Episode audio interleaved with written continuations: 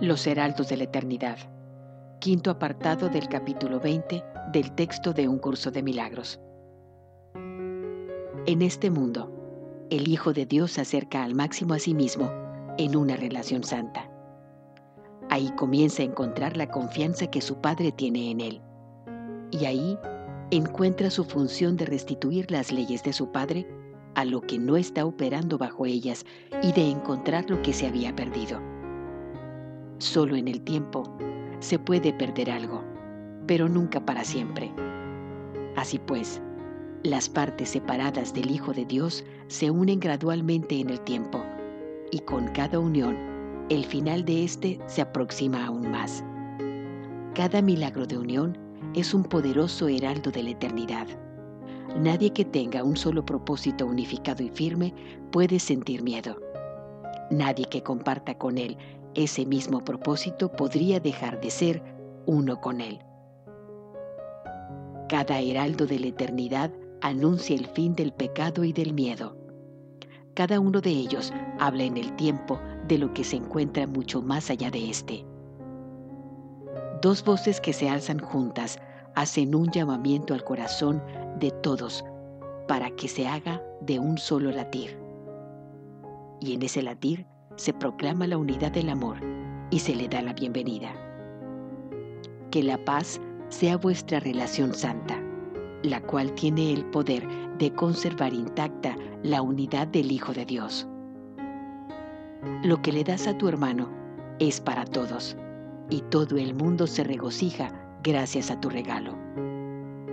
No te olvides de aquel que te dio los regalos que das, y al no olvidarte de él, recordarás a aquel que le dio los regalos para que Él te los diera a ti. Es imposible sobreestimar la valía de tu hermano. Solo el ego hace eso. Pero ello solo quiere decir que desea al otro para sí mismo y por lo tanto que lo valora demasiado poco. Lo que goza de incalculable valor obviamente no puede ser evaluado.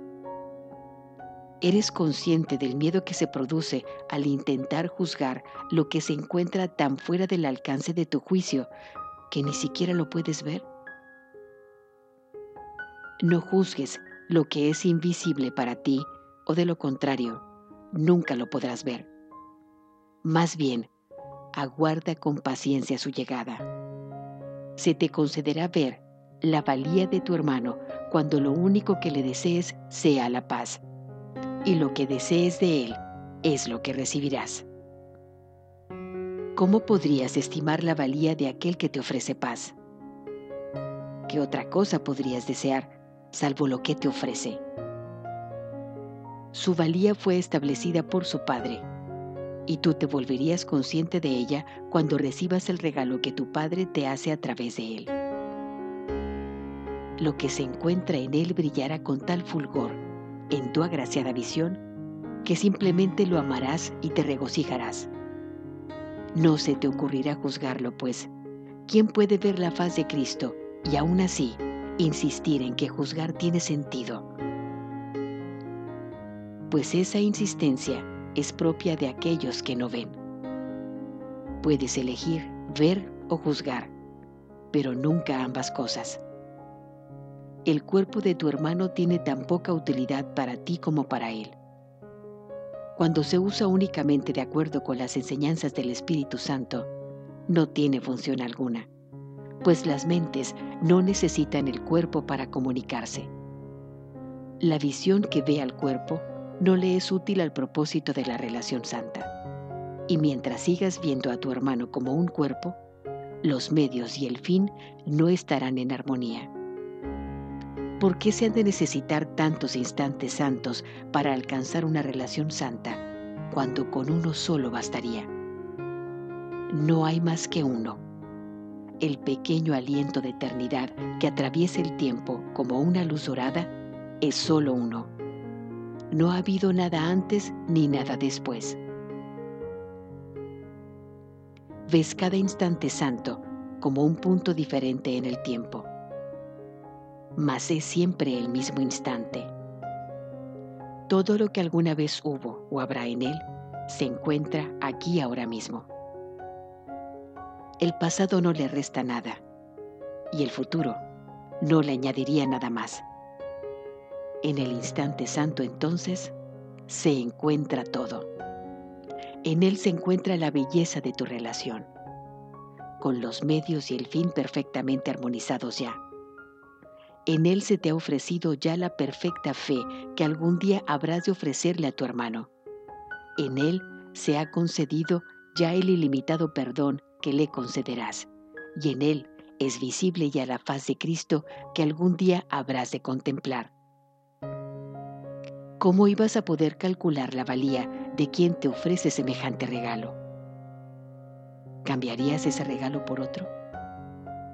Ese regalo restituye las leyes de Dios nuevamente a tu memoria, y solo por recordarlas te olvidas de las leyes que te mantenían prisionero del dolor y de la muerte. ¿No es este un regalo que el cuerpo de tu hermano te pueda ofrecer? El velo que oculta el regalo también lo oculta a él. Él es el regalo, sin embargo, no lo sabe.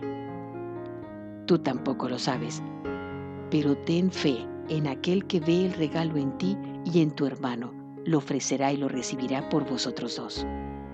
Y a través de su visión lo verás, y a través de su entendimiento lo reconocerás y lo amarás como tuyo propio. Consuélate y siente cómo el Espíritu Santo cuida de ti con amor y con perfecta confianza en lo que ve.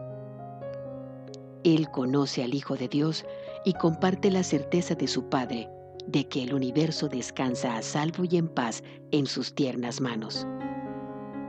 Consideremos ahora lo que tiene que aprender a fin de poder compartir la confianza que su Padre tiene en él. ¿Quién es Él para que el Creador del universo ponga a éste en sus manos, sabiendo que en ellas está a salvo? Él no se ve a sí mismo tal como su Padre lo conoce. Sin embargo, es imposible que Dios se equivoque con respecto a dónde deposita su confianza.